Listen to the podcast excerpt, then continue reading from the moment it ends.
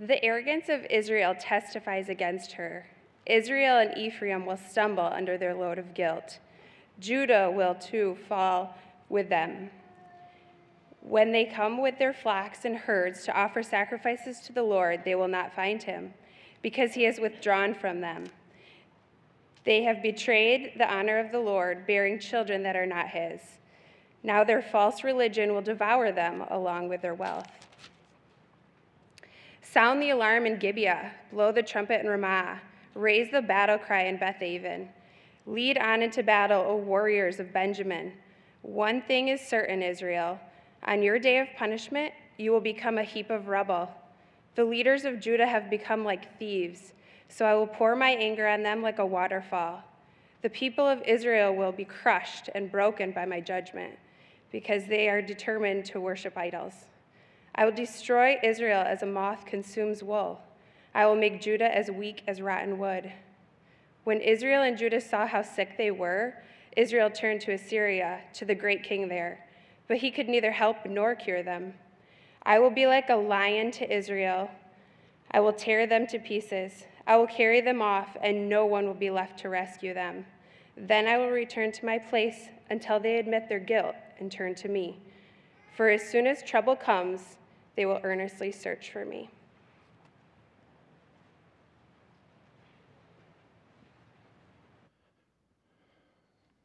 Let's pray. Heavenly Father, we, um, we take these verses serious. Uh, it's really scary. It's scary to think that God um, sometimes uh, we get our just desserts, and that's terrifying. And so, Father, help me to teach well today.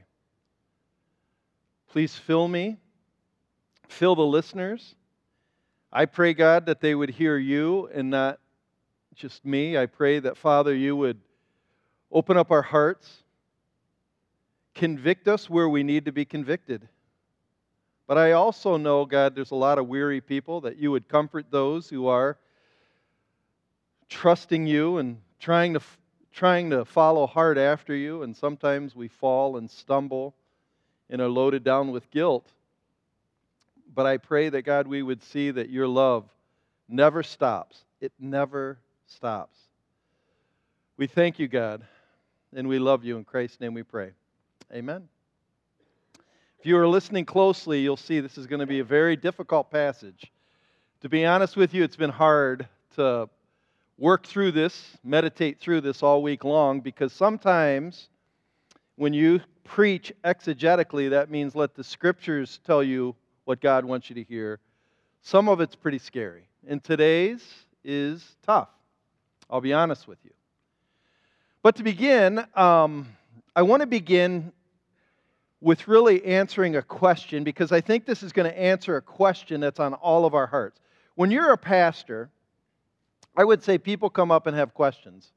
They've got all kind of questions. Some are theological. You know, dealing with high theology. Are you a Calvinist, Arminian? Do you believe in God's sovereignty or free will? And those are normal questions you should be ready for as a pastor. Some are what I would call process questions. What do you believe about baptism? Do you believe in infant baptism or do you believe in believer's baptism? How about communion? So those are process questions, and some are speculative. People love speculative questions. When's Jesus going to return?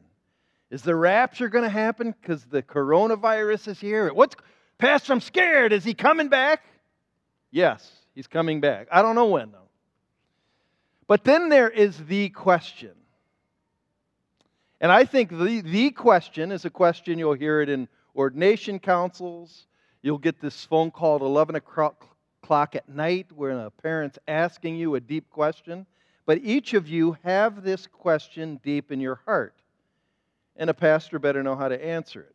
And here is the question. It's termed, I'm going to turn, term it in one way, but it's termed in many ways. And the question is this Is the person who once accepted Jesus and continues to sin, by continues to sin, rebels, runs, turns, are they still saved? And I know you've asked this question. If you're a parent, you have a child that has run from what they've been taught, you ask this question. If you have a brother or sister who wants nothing to do with church anymore, you ask this question. And if you yourself are caught up into some sin, some of you wake up at night wondering, Am I still His? That's what we're going to deal with today. It's a tough question.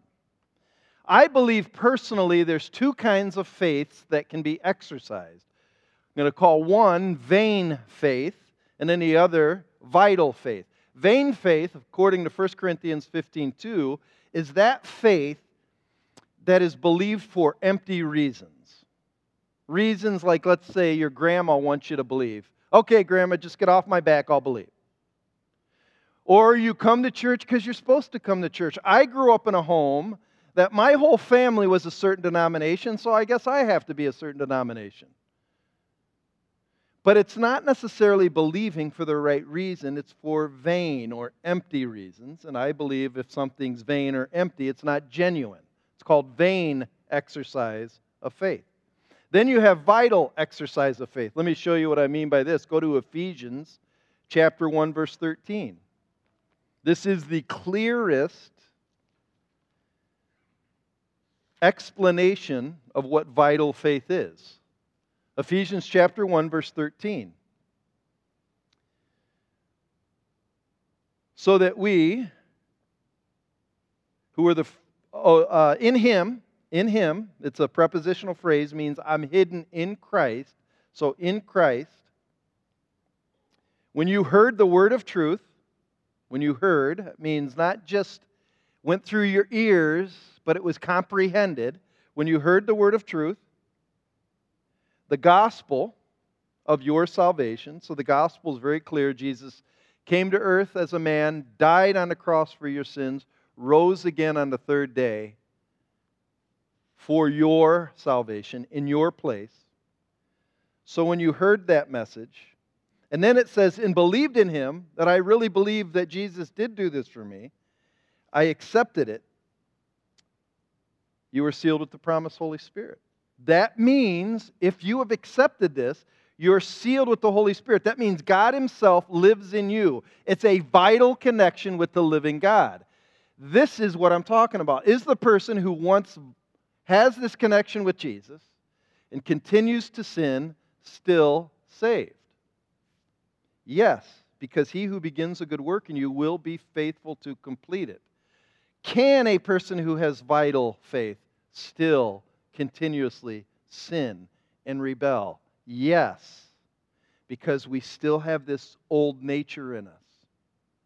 So then the question is how does God respond? And that's what we're going to talk about.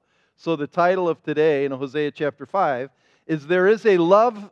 Love has a hard edge. That means when God promises to love us, love doesn't always come in sweet packages it does have a hard edge. So if you turn to Hosea chapter 5, we'll be looking through the ESV. If I use the NLT, which was read, I'll let you know because there will be portions when I read it. But I want you to go to Hosea chapter 5 in the ESV. Just to give you a background, this is our fifth week on Hosea. The story's simple, and hopefully you get it by now. I want to drum it into your head. Hosea is a prophet. God asked him to marry Gomer, knowing Gomer would cheat on him, have two children born out of wedlock on him, and eventually become a prostitute. Where Hosea, after many years, finally brings her back home. It's a metaphor. It's a real life metaphor of how God and Israel relate. God loves Israel, but Israel runs after foreign gods. So God lets them go. Eventually, God's going to let them be taken captive by Assyria and Babylon, and they come back. We've talked about this. It's also a metaphor of our flesh. You and I, in the flesh, are prone to wander. We're prone to run. We like sin. And what happens if a person who's Christ's wanders too far and rebels? What happens to him? And so I want to begin with this premise, and this premise we find in chapter 3, verse 1. And the premise is basically says this you need to understand the love of God. In the middle of verse 1, it says, Even as the Lord loves the church of Israel, though they turn to other gods and love cake, so I bought her for 15 shekels and I brought her back. So, in a sense, the Lord loves the children. Even though they turn, his love does not stop, doesn't end. It's amazing. I think in our minds, because we're used to human love, if I love somebody and I cheat on them, it's over. It's done. Happens all the time. Divorce is as common now today as ever. We're quick to give up. But God's not. He does not stop. His love, we use, is unconditional. That means He chooses to love based on nothing we do. He loves us so his love doesn't stop. That's the opening premise. That's where we begin. Because sometimes his love doesn't look like love. And you'll understand what I mean in a minute. So we're going to come to our story in Hosea. We have just finished chapter 4. And if you go to chapter 4 and verse 16, Israel has reached a stage of existence which is terrifying. And some of you may be close to this stage. Some of you know people in your family that have reached this stage, and I'm going to call it the stubborn heifer syndrome. Look at verse 16. Actually, you can begin in verse 15 of chapter 4. Though you play the whore, O Israel, let not Judah become guilty. Enter not into Gilgal, nor go up to Beth Aven, and swear not as the Lord lives. Verse 16 like a stubborn heifer, Israel is stubborn. So, a stubborn heifer is a young female cow. And imagine you take this female cow and you want to lead her into the pen or maybe up a ramp into a truck, and you have her by the rope and you're pulling her. You pull her. You pull her, but she doesn't want to go. So, what she does, she stiffens her front legs, pushes back with her hooves, and she is resisting. This is where Israel is. Actually, you know, it's very interesting. What happens if the farmer lets go of the rope? The, the cow will slide on its backside. That's why it's called backsliding. Resistance, resistance. All right, go where you want. And you slide backwards. That's where the term backsliding comes from. That's where Israel's at. In a way that what's very interesting about this condition is there is um, what I would say two character qualities to know if you are have the stubborn heifer syndrome. The first one's in the second part of verse 16. It says this it says, Can the Lord now feed them like a lamb in broad pasture? The NLT writes it like this So, should the Lord feed her like a lamb in lush pasture? And Isaiah chapter 26, verse 10 puts it like this Though grace is shown to the wicked, they go on doing evil. In other words, to tell that you're stubborn is God can give you grace upon grace upon grace and you don't want it. You're kind of, ah, big deal. I, have told this story before, but it's still shocking to me, and it's an illustration of what I'm trying to explain. I, uh, my wife and I were in Chicago, going to school at Moody. We went to a great pizza restaurant there called Giordano's. How many of you have ever heard of Giordano's? Raise your hand. How many of you had Giordano's? Raise your hand. Ken, it's good, is it not? It's good. Mouth watering, thick cheese, juicy pepperonis, butter, butter baked, crispy crust. You order a medium pizza. Takes a long time, 45 minutes, but it's worth the wait. Out comes the pizza and you just get a medium, but you can't eat, you can't even eat half of it. So my wife and I are full. We put it in a box. We bring it back to the dorms. As we're walking back to our dorms, it was late at night. It was dark outside, and a guy comes out of the alleyway like this. Hey, you got a few bucks? I'm really hungry. I'm really hungry. You got a few bucks? And I said, I got something better than that. It's still hot. Giordano's pizza. How about that? And the guy goes, Well, what's on it?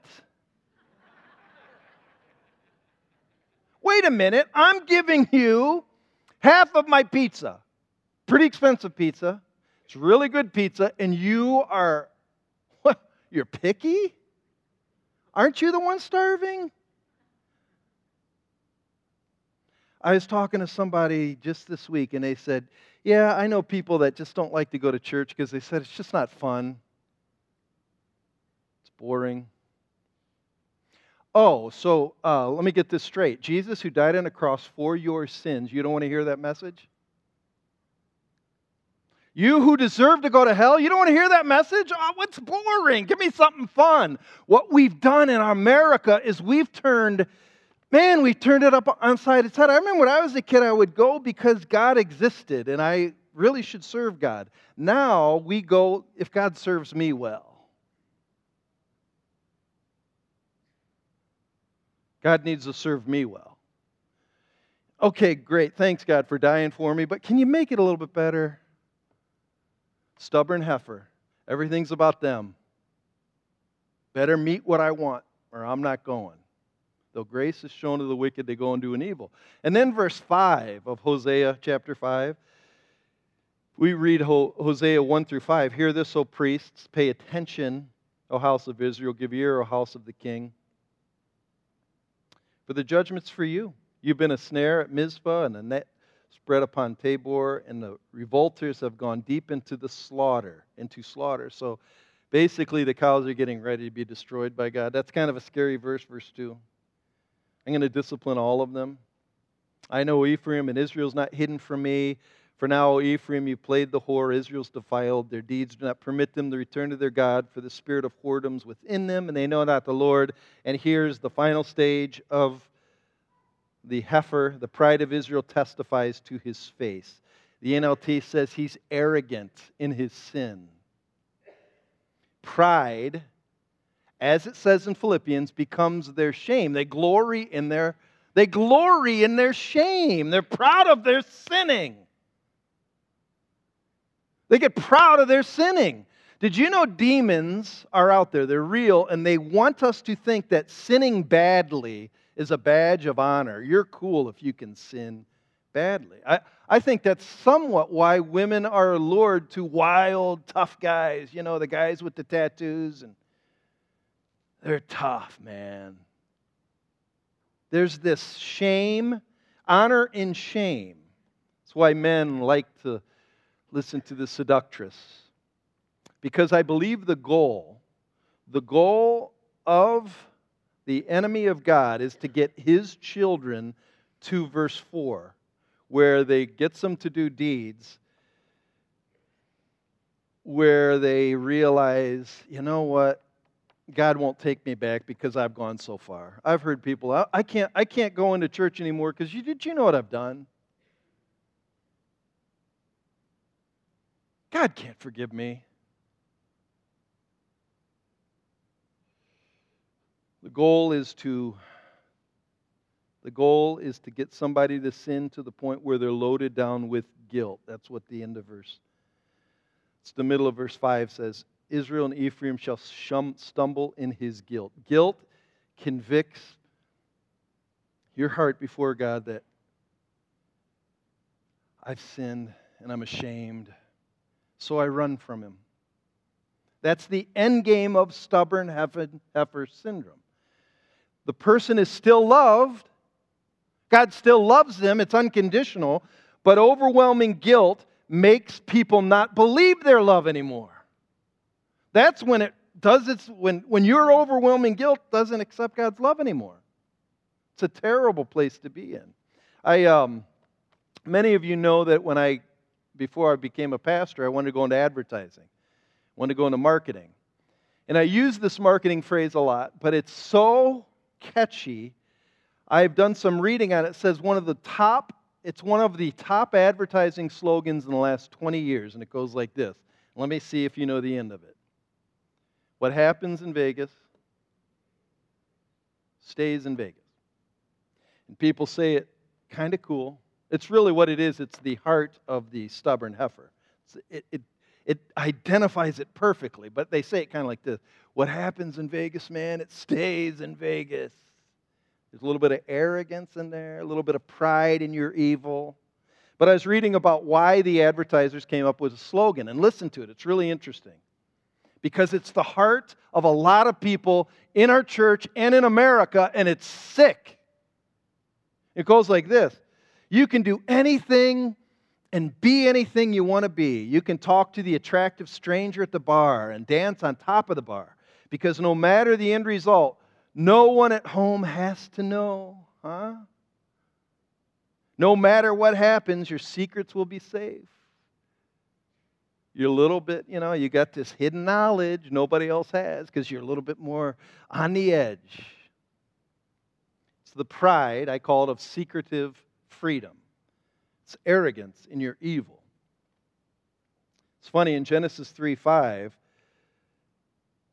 Adam and Eve were lied to by this serpent with this lie God knows if you eat the fruit, your eyes will be open and you will know both good and evil. You'll know it.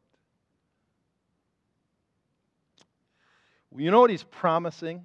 Is, is very interesting. I was reading just a commentary on that verse. They said he wasn't necessarily promising intellectual knowledge of evil, he was promising experiential knowledge of evil, where after I eat the apple, I, I, for the first time, will know guilt and shame. It's terrible to be loaded down with guilt and shame. And then Psalm 10 11 talks about the stubborn man's heart. And the stubborn heifer's heart will sin, and then he'll say, Ah, God won't see what I do. He, he can't see. That's chapter 10, verse 11. As if God's this old man who's blind and I'd just get away with it. It's weird. It's really odd. So, what does this lead to? This leads to this leads to verse 6. With their flocks, so meaning they're going with their flocks, they're going with their sacrifices, they're going taking their lambs or their bulls or they're taking some of their doves to the temple to seek the Lord. So it's like they're going to church. They've dressed up, they got their best suit and tie on, they got on their religious face. You've seen a religious face. My grandfather had a great religious face. Walk into church, head bowed. But then when you get home, he'd be screaming at you. Like, what kind of face is that? So, in beginning of verse 6, they're walking in with the religious face to the temple.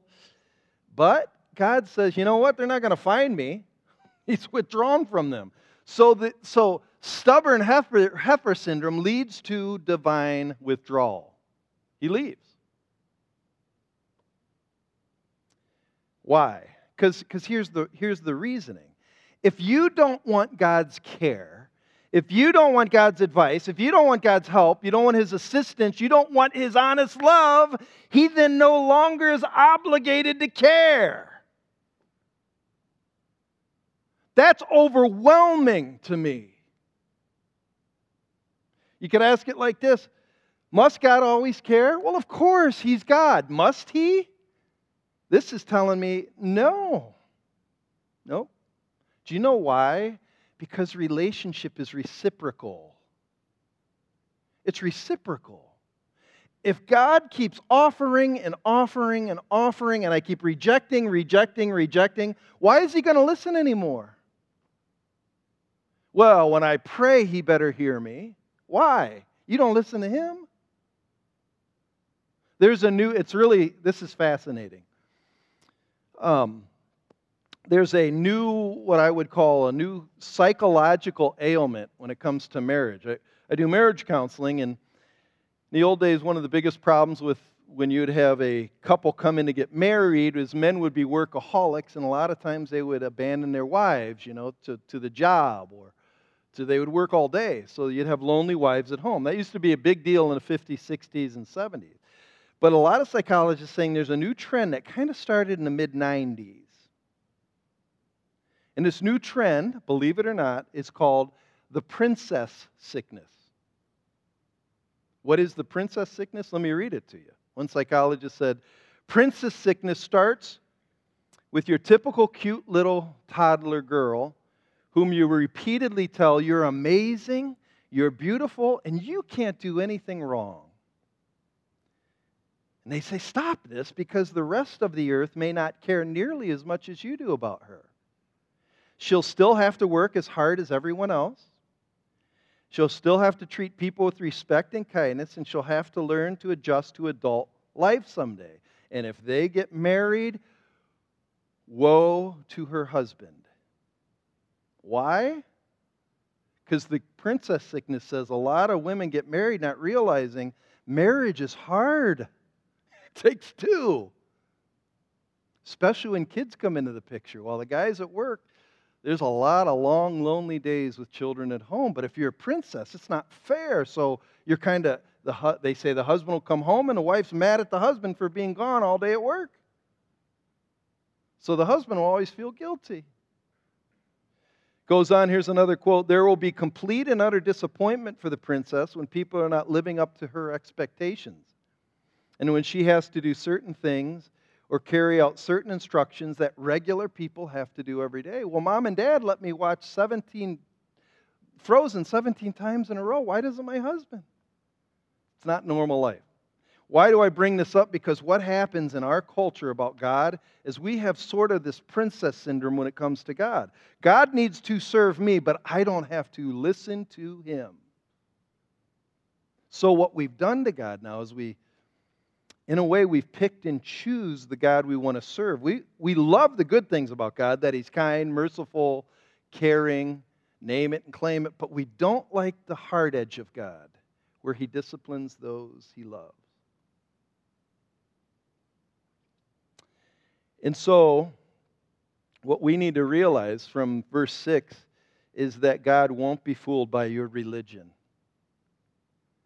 With their flocks and their herds, they're going being very pious to go offer their sacrifices, but God's not listening. Why? Verse 7 because they've dealt faithlessly with the Lord. That means they're not reciprocal in their relationship. For they've born alien children, meaning they're raising their children up not in the fear of the Lord, but in the fear of their idols. Do we raise our kids in the fear of the Lord or the fear of consumption and profit and pleasure? I don't know. I have to, this is why it's been hard for me. I don't know. I don't know if I pray at the dinner table like I should. Thanks, God, for this food. I'm reading a, reading a book on Wilbur, William Wilberforce and it's overwhelmed me what that guy did. But he would make all of his kids before meal kneel on their before their chairs and honor God. It's pretty heavy. Like I'm, it was convicting to me. Um, and it says, "Now the new moon shall devour them with their fields," meaning that the, the religion's not doing a good, any good for them. You can put ashes on your forehead on Wednesday, but if you don't live like it Thursday, Friday, and Saturday, what does it do? I used to do that. So then this leads to a final stage, and this is where it gets difficult. Well, here's my question actually. This is, um, before I go any further, I was, talking this over with Jared. We, we go through our sermons, and I was just I've, I've been reading through the Bible and I got to this section. I want you to listen to this. I'm going to read it in the NLT. It's in Deuteronomy 31 12 through 21. God is, you know, like before Hosea, it's, it's not like God didn't tell him. Verse 12 says, Call all Israel together, men, women, children. So Deuteronomy is the second giving of the law. Moses is about to die. He gathers all the people to give the law one more time. So he's going to die really soon. He goes, So I'm going to gather all the people. And who he gathers is he gathers men, women, children, and the foreigners living in Israel. So they may hear the book of instruction and learn to fear the Lord your God. Carefully obey all the terms of these instructions. Do this so that your children who have not known these instructions will hear them and also will learn to fear the Lord your God. Do this as long as you live in the land you're crossing the Jordan to occupy. And that's where Israel and Judah is. So the Lord in verses 16 and 17 told Moses he's going to die. And then he says, Moses, after you're gone, these people will begin to worship foreign gods, the gods of the land where they're going. They will abandon me and break my command or covenant that I've made with them. Then my anger will blaze force against them, and I will abandon them, hiding my face from them, and they will be devoured. I will abandon. So he told them pretty clearly what would happen, and it's as if they don't believe him. When God says something in his word, it, it, a lot of times it doesn't seem like people believe him anymore. Like he says some pretty direct things, and it's, it's almost like we don't believe him. Anyhow, the final stage. What is the final stage? So you have the heifer stage, the syndrome, leads you to the withdrawal of God, which leads to the final stage. And what is the final stage? It's called the chastisement of God. The chastisement of God. This is what was read, really starting in verse 8 Blow the horn in Gibeah, the trumpet in Ramah, sound the alarm in Bethaven. We follow you, O Benjamin. Listen up. Nobody's listening, so blow the horn. Nobody cares. Um, so Ephraim shall become a desolation in the day of punishment among the tribes of Israel. I'll make no, I will make known what is sure. They become like a landmark upon whom I'll pour out my wrath like water.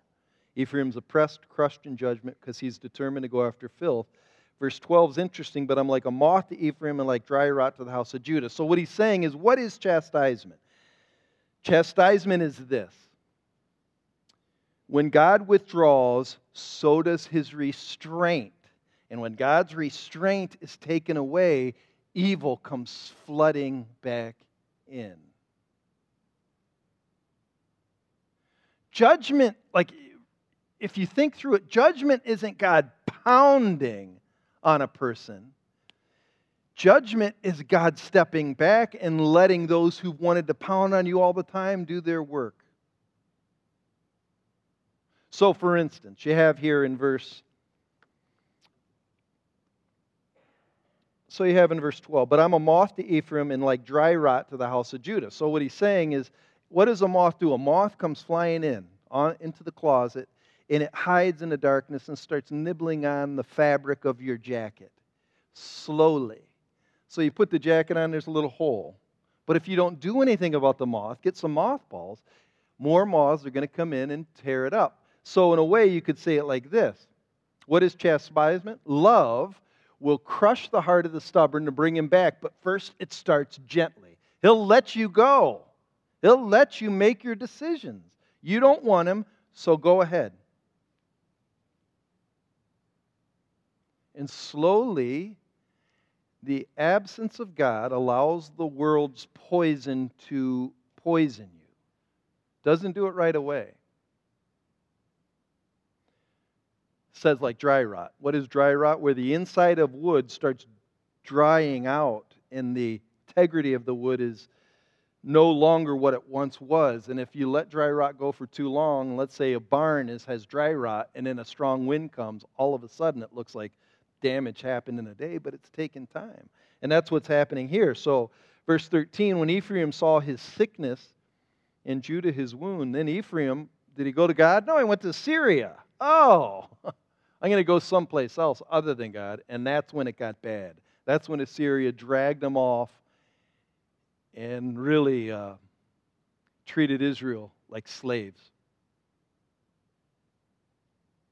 So sometimes the worst punishment from God is letting people have what they want. You know, you have a good father and a good mother. One of their objectives is to help stop their kids from making horrible, horrible decisions. But let's say the kids don't listen anymore and they want candy for dinner, and dad says, All right, if you don't listen, just eat candy for the rest of your life. Go ahead. It's not good for your teeth, not good for your stomach, not good for your body. What if that same father goes ahead and um, If you want to be a girl or a boy or a dog, you can be whatever you want to be. Go ahead. Even though I know you're raised, I know you're a boy, but hey, you want your own choices, so you're nine years old, make up your choice. You want to love whoever you want, go ahead. Pete Buttigieg will help you out with that. Go ahead. You can be whatever you want. I'm not your father anymore because you don't listen to me anymore, so who cares? Did you know, by the way, did you know there's a lot of exploitation going on with this whole homosexual stuff? People like it with young boys. I'm just telling you, it's not as clean as you think it is. It's a dark world out there. We. Politics just thinks everybody has a good heart out there. No, we're evil. All of us are. That's why we protect our kids. Not just say nice political slogans because it sounds so inclusive. That doesn't mean anything. What if you eat bats and skunks? Should a virus spread? Does God have an obligation to stop it?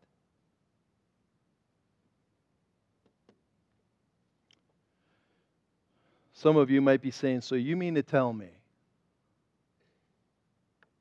God allowed me to be hurt? He may allow me to get hurt in order to win me back. Yeah, God wouldn't do that. That's harsh. But I have to remind you of something before you think God is mean. And here's what I need to remind you of someone was already crushed for you. So you don't have to have the ravages of sin ruin you for the rest of eternity. Somebody already was handed over the sinful men. You know what's really interesting? It's in Luke. It's in Luke chapter 22, verse 53. Before Jesus uh, it's, it's in the Garden of Gethsemane, and the, the um, officers are going. Judas betrays Jesus. They're going to take him to the cross. And really, his disciples are upset that Jesus is being taken away. And Jesus says, Hey, this is the night when darkness reigns. We're letting, God is going to let darkness take over tonight.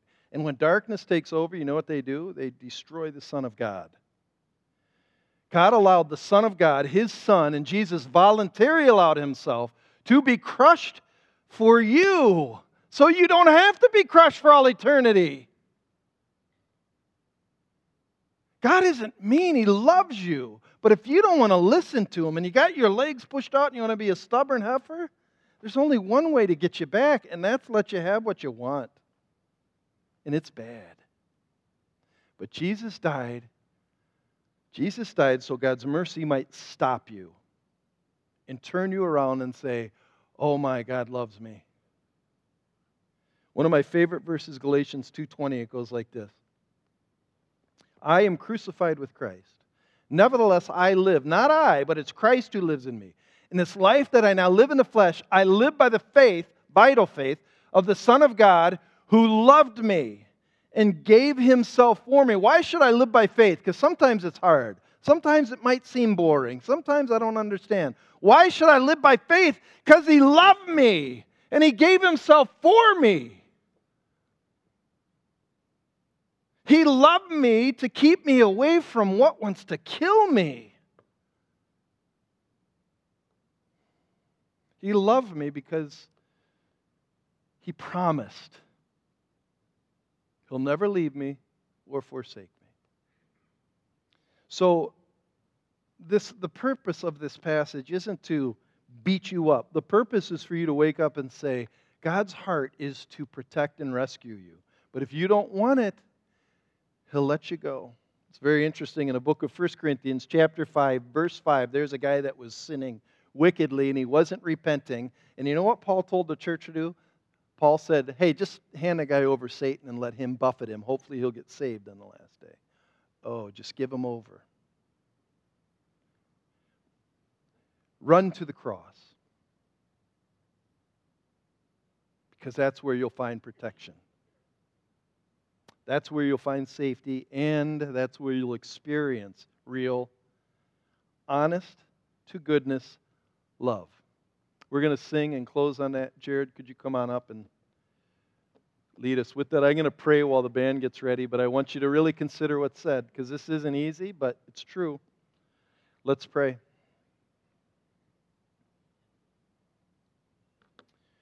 Lord, I pray that um,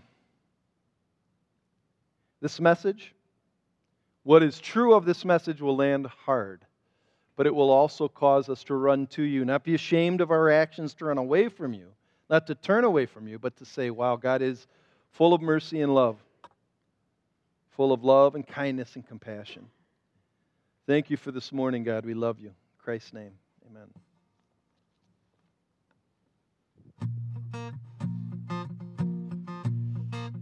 Stand together, please.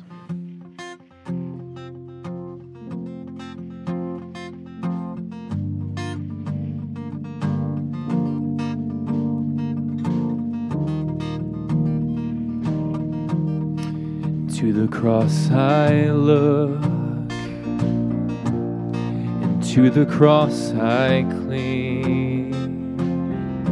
Of its suffering I do drink, of its work I do sing.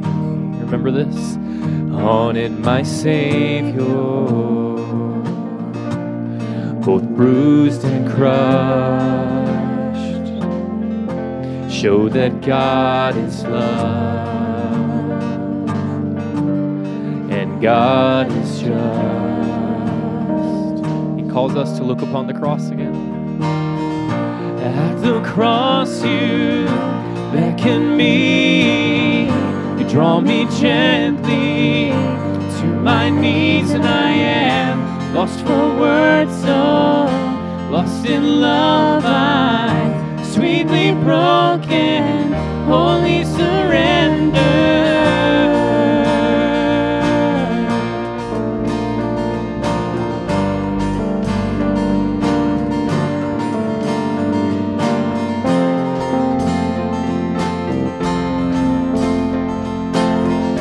What a priceless gift. What a priceless